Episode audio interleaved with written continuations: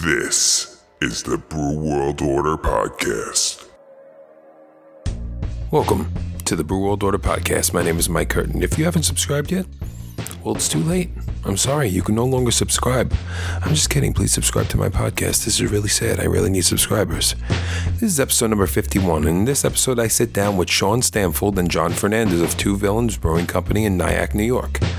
John and Sean talked to me about how them finding their location just happened to be the perfect time for them and their partners, how seeing repeat customers equates to success for them, and how they wanted to do a collaboration with MF Doom, the reason they named their company Two Villains, but honestly would just love to collab with just about anyone. I couldn't agree more. I'll collab with anyone, especially if it has to do with beer. Home brewing, beer tastings, large scale brewing, beer podcast, beer tastings, beer skits, beer pairings. Did I mention beer tastings? All this talk about beer really makes me want to taste some beers. So while I do that, you sit back, crack open a beer, and enjoy the podcast. Hey guys, I'm Mike Curtin. This is the Brew World Order podcast, and today I'm with Sean Stanfold and John Fernandez of Two Villains Brewing Company in Nyack, New York. Sean and John became friends by working in the restaurant industry together in New Jersey. Around 2006, Sean had introduced John to the world of craft beer by making him drink a whole 22 ounce bottle of Arrogant Bastard. From there, it was game on as they both shared a newfound love of craft beers. Around 2013, John was working at a car dealership and was looking to find a hobby to brighten up his downtime away from work. He told Sean that he had brought a new homebrew kit, and with that, the two friends started homebrewing together. The first go at it wasn't a success, but once they finally made a drinkable brew, it turned into a bit of an obsession. All their friends enjoyed their beers, but Sean and John wanted to get it out there and get some professional criticism. They started to enter homebrew competitions, and it wasn't too long till they actually won their first award. From there, they started to try a lot of their favorite beers from the bigger breweries they looked up to and tried to use them as inspiration. They tried to apply to different breweries for jobs with no luck, until they wound up judging a beer competition and they met Joe and Pete from Brick City. One thing led to the other, and they asked Sean and John to join the Brick City Brewery on an internship. They wound up working there for four years. During their last year at Brick City, they found their other business partners that would join them on the journey of opening their future brewery. And in 2019, while searching for the perfect spot, they came across Nyack, New York. Luckily for them, Nyack had just zoned the area for a brewery. So together, the team built up the brew pub little by little, and in November of 2019, the boys opened their doors to the public as Two Villains Brewing Company. And Sean and John are here with me today. Guys, how's it going? I'm good, man. Good. How are you? All right. So, uh, you know, my first question right off the bat is you opened in November of 2019. A couple of months later, we had a bunch of shutdowns. Yep. How did that affect your business? How did you go about uh, pivoting and, and making your business work for you after that actually occurred? When it happened, literally just opened up our full business at that time. We had opened up the kitchen. The kitchen we have right now was open for about three weeks, and everything was looking good. And then basically overnight, we furloughed almost every single employee we had, and it was just uh, me and Jonathan and our general manager at the time, our head chef, and one of our bartenders working. And we were so new at the time that we just knew we had to do whatever it took to make it work. So we started selling. Uh, you know, beer to go out of the window. We kept the kitchen open, started selling food out of there, and gradually got into um, selling groceries to the public because, you know, at the time people were worried about going to stores. And uh, eventually that's why we started canning beer because that was the best way to get our beer out there the, in the fastest, uh, most economically viable option there. Right. Yeah, it was. Uh, it was definitely a challenge for sure. I mean, it was it was something that was so unprecedented. You know, like nobody really kind of expected it to go um, as long as it did. And you know, if, you know, at first, I think everybody kind of thought it was going to be a few weeks and that things would kind of roll back into place. Um, but uh, no, it, it was crazy. I mean, being as that we were only a few months old, um, you know, we like Sean was just saying, we had to kind of pivot around and, and do different things to keep the lights on. Um, and it was definitely not an easy task, but I mean, we, we really kind of dug our heels in and used that time to refine our beers more on our on our new brew house, um, build the brands, really start acclimating ourselves um, into the town. We're so grateful that we had all the local support that we did because that's really what drove us through this whole thing. I mean, it was it was a learning experience for sure, and and it was definitely very humbling uh, to have to experience that as a young business uh, owner. We're glad that we made it through, and, and we're glad that we did the things that we did to, to kind of stay alive. And, you know, it's definitely something that's uh, beneficial for us now, seeing as we were able to kind of last through it and build the brand along the way. And that's to us, you know, very important. It's just getting our name out there and, and kind of going out of our comfort zone to make things work it was a, a, gift and a curse, I guess you could say. You know, there's there's some silver linings to to the whole thing, but it was uh it was definitely a challenge for sure. Right. Yeah, for sure. I can only imagine. Uh, so did you guys have to outsource uh, the canning, or did you wind up purchasing a machine? Like, how did how did that work? Yeah, we, we go through a, a great local uh, mobile canning company. They're based out of uh, Long Island and Brooklyn.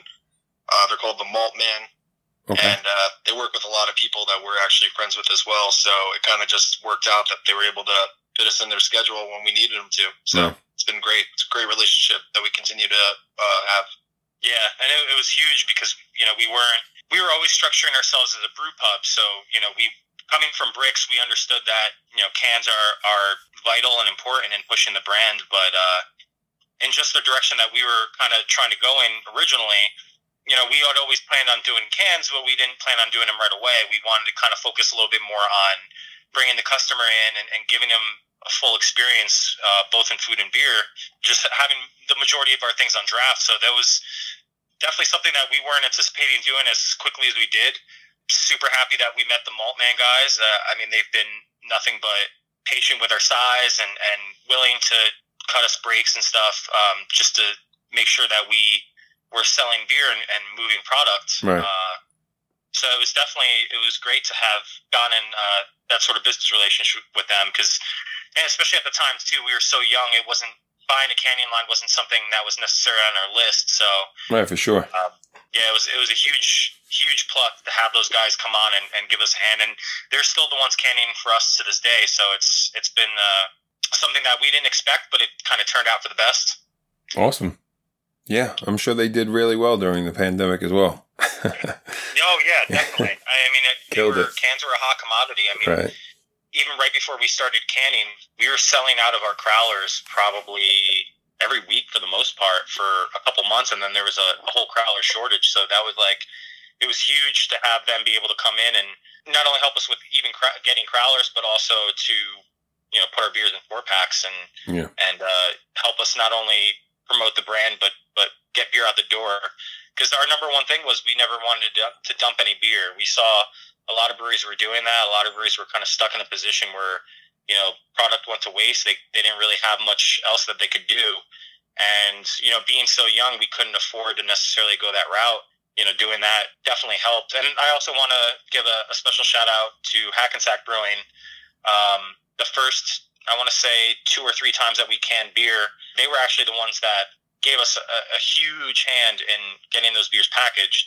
Before we met Maltman, we're bringing our kegs to Hackensack Brewing, and they had their own canning line. They were able to can off of our kegs, and it it really saved us uh, big time from having to dump anything. So I uh, definitely want to give a special thanks to them as well. Yeah, it's a beautiful thing.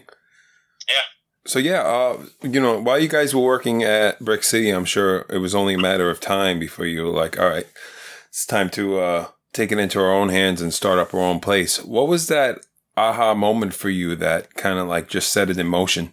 Honestly, we we came into the brewing thing with a plan. Okay. That we we basically gave ourselves like a time frame as to like when we wanted to accomplish certain things.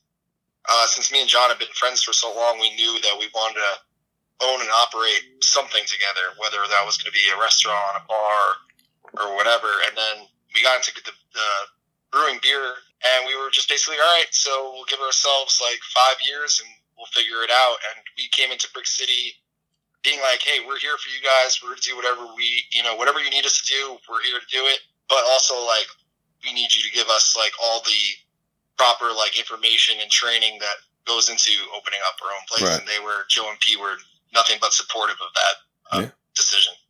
Yeah, no, they Joe and Pete were great in in terms of uh, the support they gave us throughout this whole thing. I mean, like Sean was just saying, uh, we had it in mind that a brewery was the way that we wanted to go. Because I mean, even as homebrewers, we were kind of branding ourselves as two villains. It was it was a name that that's kind of been there since our homebrewing days, and um, you know, even during homebrew competitions, that's how we were referring to ourselves Right. and uh, you know it, it was just one of those things like hey you know I, I think we're onto something i think we can make something of this uh, but we didn't want to kind of jump into it uh, without at least experiencing a little bit of, of the the production side of things and, and seeing how it's done on a professional level because there is that there is that gap between home brewing and professional brewing. Right. and we kind of we just really wanted to to kind of dip our toes and and gain as much knowledge as we possibly could before it so it wasn't us just going into it blind. And uh joe and pete gave us you know all the the necessary tools and training that we needed to to kind of get it done. And from day one when we were there you know we were always very transparent with them and and they were always very transparent with us and um, you know they helped us write our business plan. It was it was a, a really big uh, kind of community family effort and uh, i mean we're super grateful for them and and all the things that they gave us and all the stuff that they showed us and taught us. I mean we're all still very close to this day so it's uh, it's great to be able to you know finish up a day at work at our brewery and go over to bricks and have a beer with those guys Yeah, I usually ask uh, who's the biggest influence for you guys, but I think I already know the answer there. Uh, yeah, there's nothing for like sure. yeah, like knowledge is, is power, man. There's nothing like that. But during Yep. the, the that whole process of you know jumping from there and opening up your own brewery from the start of like you know finding the spot and um, opening those doors to the public, what would you say was the most challenging part for you? Oof, that's a tough one. Uh, I, I'm thinking about it. Honestly, almost everything. Uh, it was it was one of those things where like we had we had the necessary knowledge. You know, we we were writing recipes, we were producing beers, we were packaging beers. You know, we had our hands in, in every pot at Bricks, and you know, we learned a lot of really important things working there. Um, but at the end of the day, when it came time to us for us to open our own place, um, it, it almost felt like we didn't know anything anymore. It was almost su- such a shock because we're we're like, okay, we don't have we have the support system that we had, but we're kind of you know in charge of taking things under our own hands and, and into our own hands rather, and and getting it done on our own. And so the, all those challenges, everything that that kind of came about uh, while opening included even just brewing the beer. You know, we knew how to brew, but we were brewing on a completely different system than what we're brewing on now. We were brewing a much larger size than we're brewing on now. So a lot of that was just kind of taking a step back and being like, okay, well, we know what we're doing, but applying it to our own recipes, to our own thing, uh, was a challenge. You know, we were we were very nervous. You know, we wanted the beer to come out tasting great from day one, and we wanted to have that consistency that we had at Bricks. Uh, so you know, it, it was almost like starting new again, just in general in the industry. Uh, there was a lot of a lot of those challenges came from just yeah the unknown, the unknown of opening our own business and, and seeing where it takes us. But uh, you know, those are things that with time, uh, especially you know the first few months that that we were open before the pandemic, we got into that comfort level. We got that full confidence back to be like, okay, yeah, we can do this. We've been doing it. This is nothing different. Throw in all the challenges of being an owner and running a staff and doing all that, and you know, those were all things that we'd never done before. I mean, Right. Yeah. Sean and I have both been managers at restaurants and other businesses that we worked at, you know, throughout the years, but we've never been the ones that were like, okay, you know, ultimate decision Yeah. hours. yeah, exactly. Right. We we never had that full full control, and so it was just kind of like, okay, well, let's treat our employees the way that we would want to have been treated when we were working at a restaurant Of or course. even at Brick City. But those are- those were all things that we learned with time. I think it was just in the very beginning, it all seemed so overwhelming because there was so much on our plate. You know, we're doing well now, and uh, and all all those challenges were kind of we kind of accomplished. You know what we set out to do, and and you know obviously new challenges arise, the pandemic being one of them. But you know we're confident now in our own skin and at our own place to you know tackle anything that comes up. but I mean, even now, even only less than two years into it, you know, we're still learning and we're going to continue learning. It's just this industry is just one of those things that is ever evolving, and you know, the biggest way for you to kind of make it is to evolve with it and adapt. Yeah, I mean, there's always going to be a challenge, um, Right. but thankfully, all those challenges that we were presented with in the beginning were all tackled. So can't complain there. Yeah. And how did you guys go about finding the capital to fund your business? Uh, that was through uh, our business partners. The partners that we have right now uh, own the building that we currently are in in Okay. Nyack. They had owned a bar that was there prior to us opening, and it was just like one of those like right place, right time sort of things. You know, we we had been writing a business plan for years, um, just kind of gearing ourselves up, and you know, uh, even though we kind of struck gold with with uh, meeting the guys that we did and, and having the space that we have uh, we were looking for a while prior to that, and it was a, it was definitely a little bit more challenging.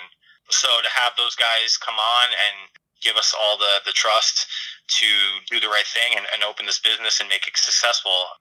Yeah, and also one of our business partners already had a steam fitting company, so Okay.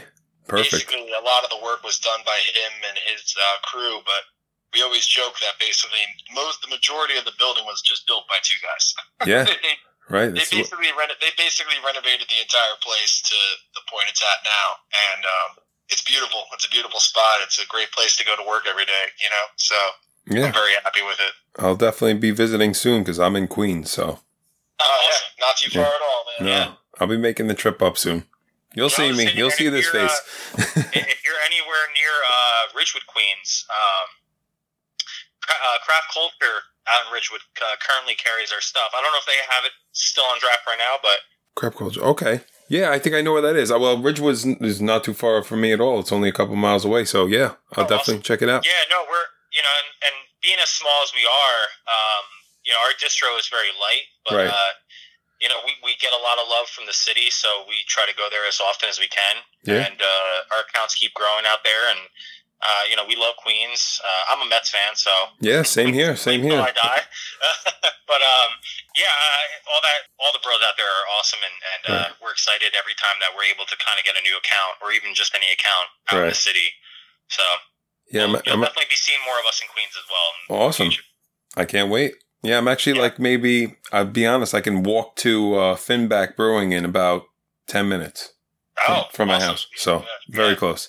Yeah, it is. Yeah, it's it's accessible, and then it's so yeah, it's Brooklyn's right there too. Right, yeah. And so you're you're really only a stone's throw away from a lot of other great bars in, in the Oh, for Brooklyn sure. area as well. For sure. So, what do you think some qualities that you guys possess that make you good business owners? I, I like to think that we have um, consistency in our decisions Right. that we uh, have. Like, um, I've always just taken things very seriously. Like, I'm constantly talking to my staff about just how they are approaching their guests and just like point of sales information, stuff like that. Uh, the service is the number one thing for, for me personally. Like, uh, being in the restaurant industry for as long as I was, I was constantly like around that kind of stuff and also just general knowledge about the product that we're selling i think is very important for any bartender or server to have for sure You know, as you stated earlier in, in the opening, uh, Sean and I met as friends in the restaurant industry, and Right. um, you know, that was a huge part of both of our lives. I mean, we, we both worked on and off at restaurants and even together for for years. And I grew up grew up in that industry as well. My father was a chef, so you know, I was basically in a kitchen my whole life as a as a youngin. And uh, you know, I always saw how he ran it, and and I always admired that, and I always kind of wanted to kind of follow in his footsteps, and, and maybe not so much in the restaurant scene, but just kind of in general. And you know, we take a lot of that, a lot of what we know and what we apply.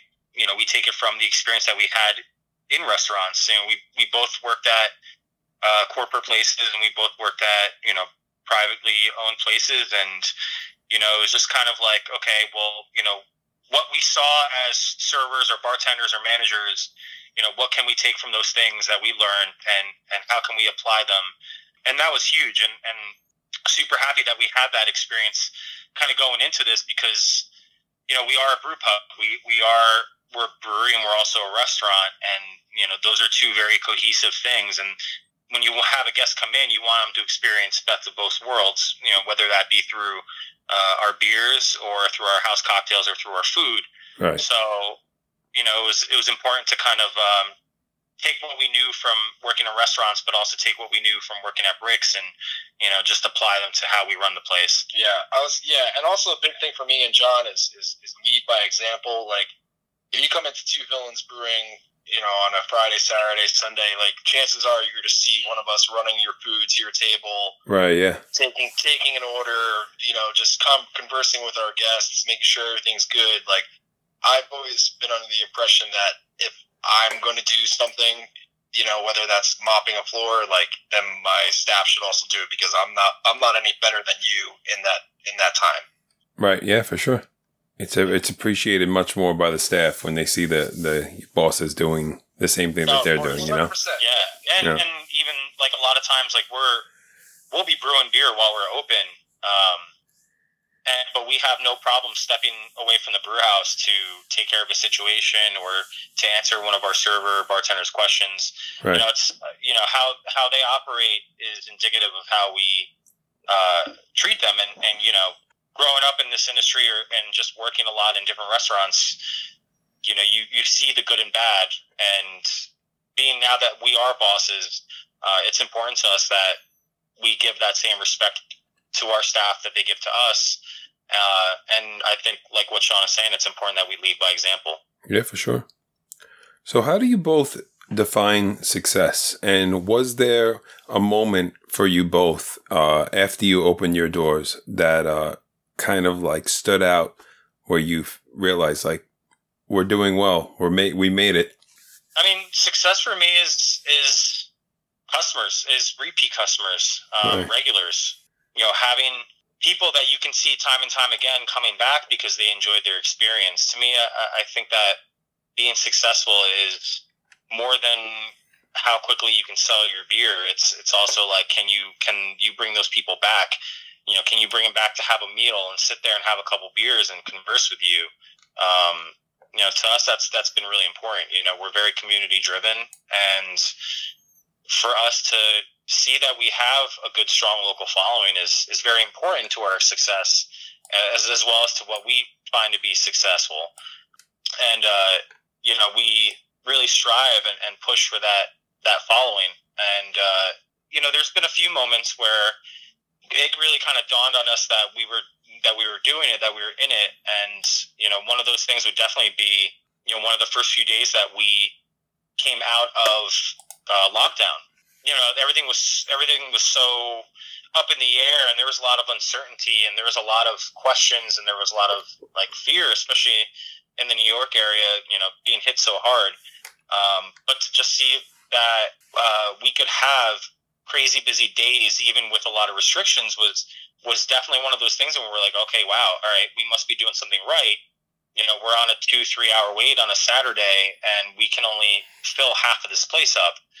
And to see those same people coming back and back, and now with everything kind of loosened up, seeing those people return again, it's it's huge. You know, Yeah, it's it, awesome. it means a lot to us to see that that customer base.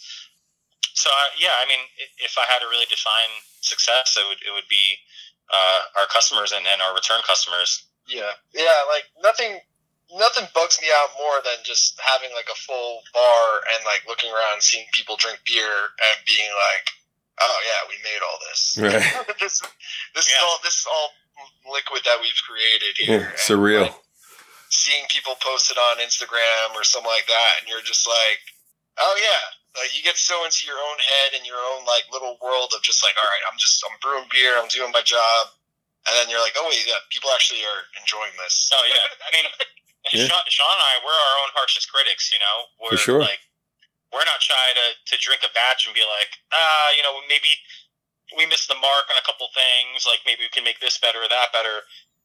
But then have you know customers uh, drink that same beer and be like, wow, this is amazing, or wow, this is so good.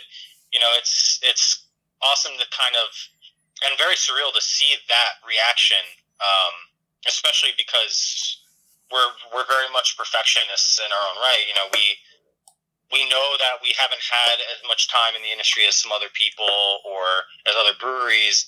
Um, so we're always striving to make ourselves better. You know, we're always kind of looking back at former recipes and, and former beers and being like, hey, how can we brew this beer again but make it even better next time? Or how can we introduce a new technique or a new process to make us better? It's very easy to kind of get lost in that, but at the same time, um, it's definitely a very uh, good feeling to have as well when you see a customer drinking a product or, or eating a product or doing you know anything inside of your business that you've had a hand in. Um, you know, we, and we saw that at Bricks as well, but it definitely hits a little bit differently now that this is our place. You know, it's our baby. It's what we put our heart and soul into. So right. it's it's pretty cool to be there on a busy night and and see everybody uh, drinking our beer. It's definitely really surreal. For sure. Yeah. So I know it, it could probably be a little uh, a little much at times, just like a little overwhelming um, yeah. with everything that went down. How important is a mental break for both of you, and, and what does that look like? Yeah, I mean, I think anybody in the restaurant industry, the brewing industry, like it's long hours. You know, it's it's definitely backbreaking work. So if we can even like you know like today right now we're have a little half day going on, and probably after this interview, going to go jump in the pool. Like, nice.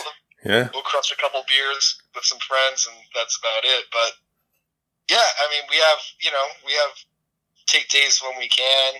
Uh, it's here and there. We you know most our collaborations are great for us because that means we can actually sometimes actually take a little vacation. Yeah, we we always joke with our friends. Yeah. We're like. Uh, no, yeah. Anytime that we're on a collab, you know, especially if it's out of state or it's more than a few hours away, you know, we we always like to take a couple extra days and and make it almost like a small vacation for ourselves because, you know, we are at the brewery a lot. There's some weeks we're there every single day. Um, you know, there's times where we'll work 15 days without a day off. Uh, during the pandemic, we we were basically there for like 90 days straight with no breaks. Um, right. Yeah. And it's it's it's extremely important to take a to have a mental break of, of any kinds, uh, and and in any job or business or whatever you're doing, you can very easily burn yourself out. And it's not to say that we haven't felt burnt out at times, but you know, we also understand how important it is that to kind of step back and and have a little fun and and take a breather. You know, we anytime that we can, we try to get our work done, but then also enjoy times with friends and family we also play a lot of video games. we do, yeah. okay. Yeah, we, that's definitely that's definitely a way for us to take a break mentally. Yeah, we'll we'll definitely be playing video games, and it, and it's great too. Just I mean, Sean and I are we're like brothers. You know, we've known each other for so long, and and we're so close. Um, it's awesome to be in this business together and and do what we're doing with each other, but at the same time, kind of step away from that and just be friends and just hang out, you know, with loved ones or other friends and and find that time for ourselves because it's very important. Right. I love this question. I think I know one of the answers already, but what was your gateway beer into the craft beer world? Uh, arrogant bastard. Yeah. Right. Yeah. I think I knew that answer already. Yeah. Yeah. yeah. I mean, if I had to throw a follow up in there, um, I would say uh, Sam Adams Cherry Wheat. Okay. I think I was like I think I was only like 18 years old when I first had one, and I was like, "What the hell? I didn't know that this was like beer." You know, it, it was like such a wild palette of flavors to kind of experience as someone who a wasn't legal enough to drink right. uh, or old enough to legally drink rather, and b you know at that age you just kind of assume that every beer is Budweiser. You know, right? Uh, every beer is this like skunky kind of weird tasting thing. So yeah, I would say cherry wheat would be like my my runner up, but the one, the first one to really open my eyes was definitely Arrogant Bastard. Yeah, a lot of, a lot of flavor. ounce bottle that Sean made me drink, I did not enjoy it. uh, it was very harsh, um, but I don't know. There was something about it, and it kind of just drove me back. And I mean, pretty much any of Stone's beers at that time, after I had that first one, were I was obsessed with them. It was yeah. it was definitely one of those things where I was like, oh wow, you know, craft craft beer and beer in, in general is, is so much more than what I thought it was. We're in like that weird situation where me and John are like, you know, technically we're still young guys, but I've been drinking import or craft beer for about 17 years. So right. it's like I've I've gone from the situation where it was like you went to the store, you just bought anything that you had never heard of before. Right. Yeah. The point where it's like again, since we are working in restaurants, being like, you know, 10, 12 years ago, telling our managers, like, we should carry Brooklyn Lager. We should carry uh, New, Sam Adams. Castle. even. Castle, yeah. Yeah. Uh, Gansett. Gansett, and people being like, "Well, you know, this craft beer thing's not going to really go anywhere," and you're like, "No, I or really think so it you thought. Yes, you're like, no, I really, I really think it's going somewhere. It's going to happen. right. Yeah. And just seeing the industry like where it is now and like and people are always asking the question like is there too many craft breweries around in america? No. No, there's no such thing. No way. like i look we've always said we look at the craft brewing industry breweries in general as what's the difference between a brewery in your town versus the local guy that makes really awesome bread Right. or your favorite pizzeria? What's the difference? There is no difference. There's a million pizzerias and Chinese food stores in New York, so Yeah. they're all in business. Exactly, exactly. There's there's a little bit of something for everyone, you know. right, Like, yeah. Especially right now, in in what a lot of people think is an oversaturated market. It's um, you know, there's a reason for that, and it's because places can open up amidst a ton of other places that are nearby and still work out and still be successful. I mean, Yeah. Sean and I, we just came back from uh, from Portland, Maine, where we were collaborating with uh, our good friends at Blaze Brewing up there. Okay. Um, and you know, we went to this this part of Portland called uh, Industrial Way, and it's it's literally just a small industrial park filled with breweries. You know, we have Really? Allagash, yeah, Allagash across the street, and then there's four or five breweries all next to one another in the same building. Awesome. and you go there and, and every single place is packed. Everybody is, is vibing. Everybody's feeding off one another. And that's just a prime example that you can never have too much of a good thing in, in regards to at least beer because you know everyone has their own little flavor. Everyone has their own little niche. And people are going to gravitate to what they like.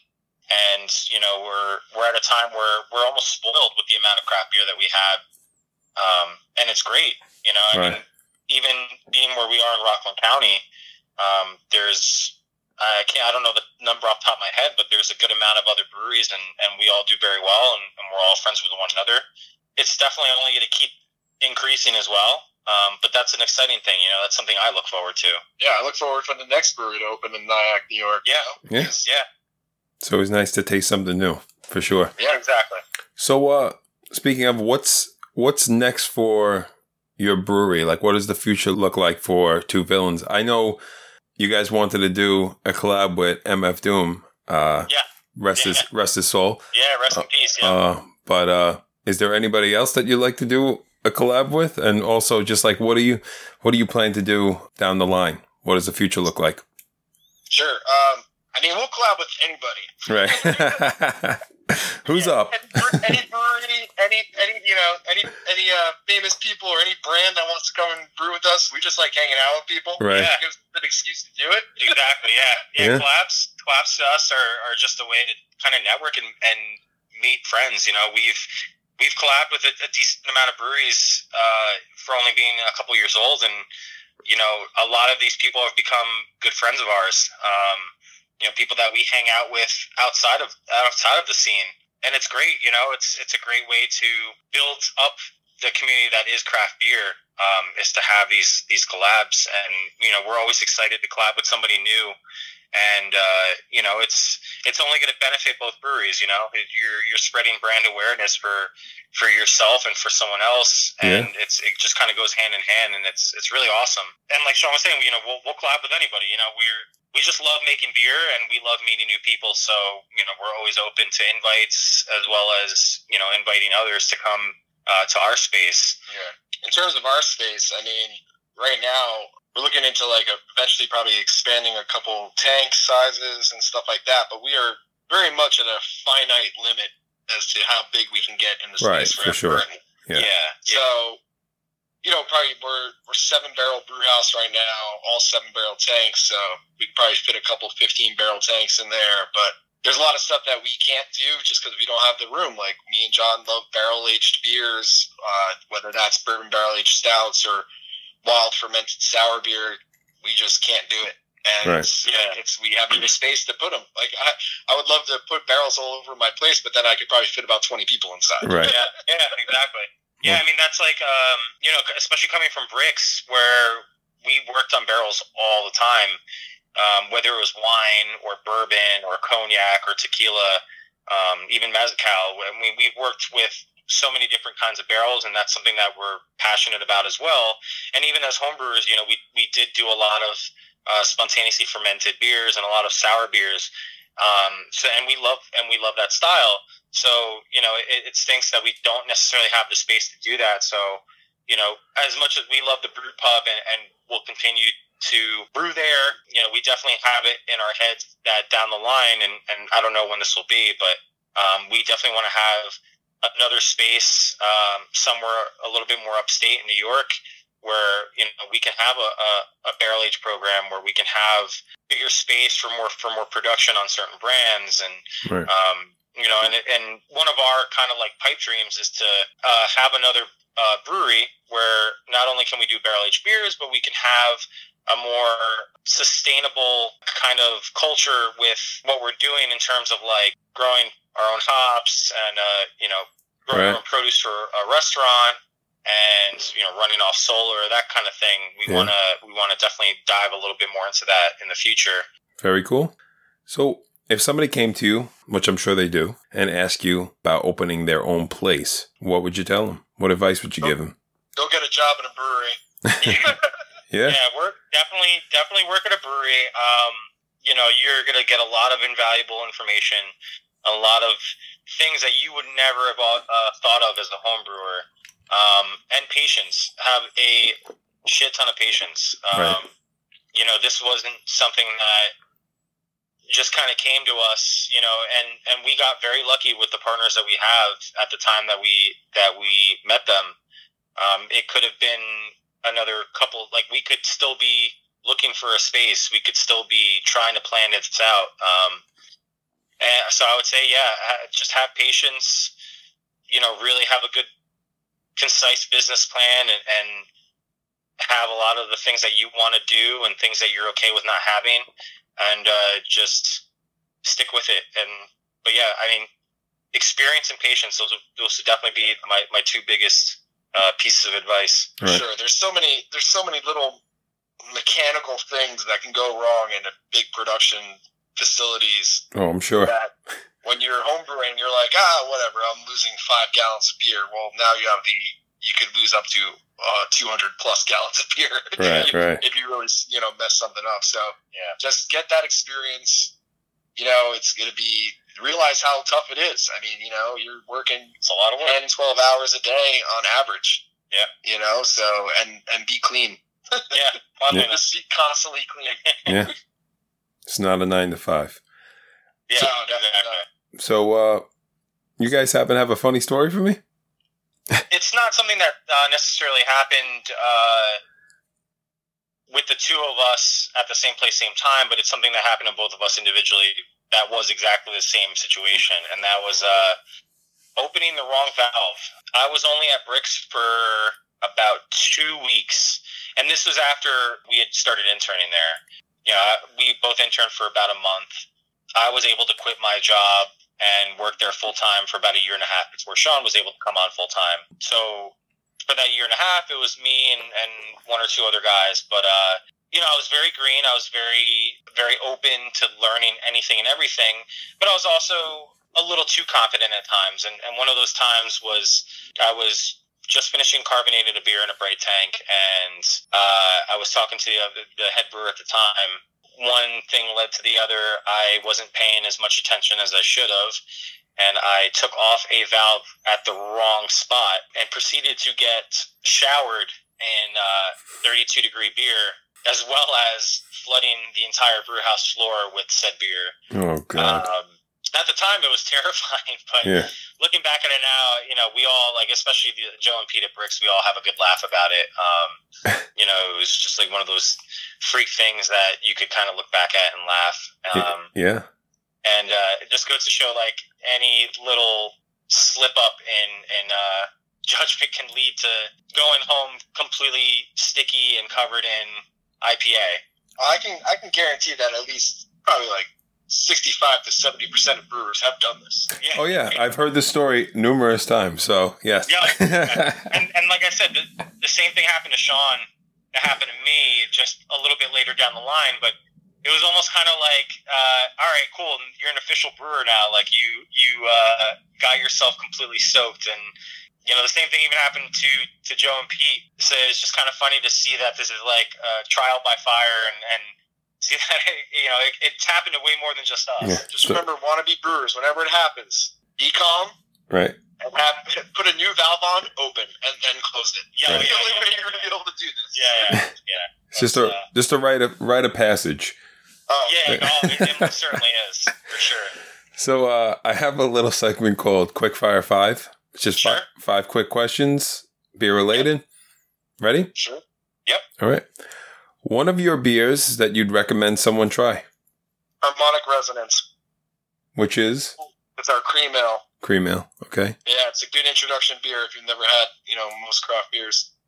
It's still a craft beer because we made it in a small batch, but it's just a nice, easy drinking cream ale. All right, let me ask: Does this does this apply to what we have on draft now, or any of our beers? Any of your beers?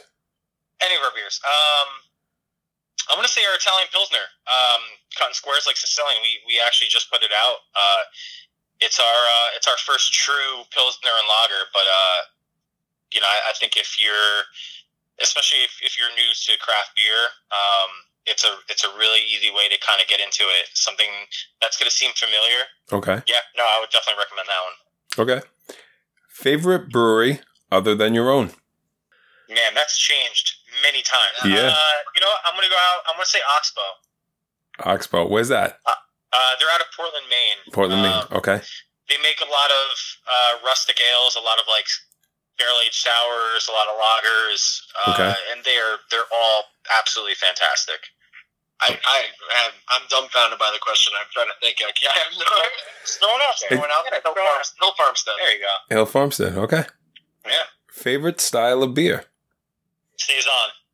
Second, I would say uh, any sort of IPA. Okay. but definitely number one, saison is definitely my, my first love in terms of beer. Uh, I'm gonna say I'm gonna go out on a limb here. I'm gonna say uh, porter.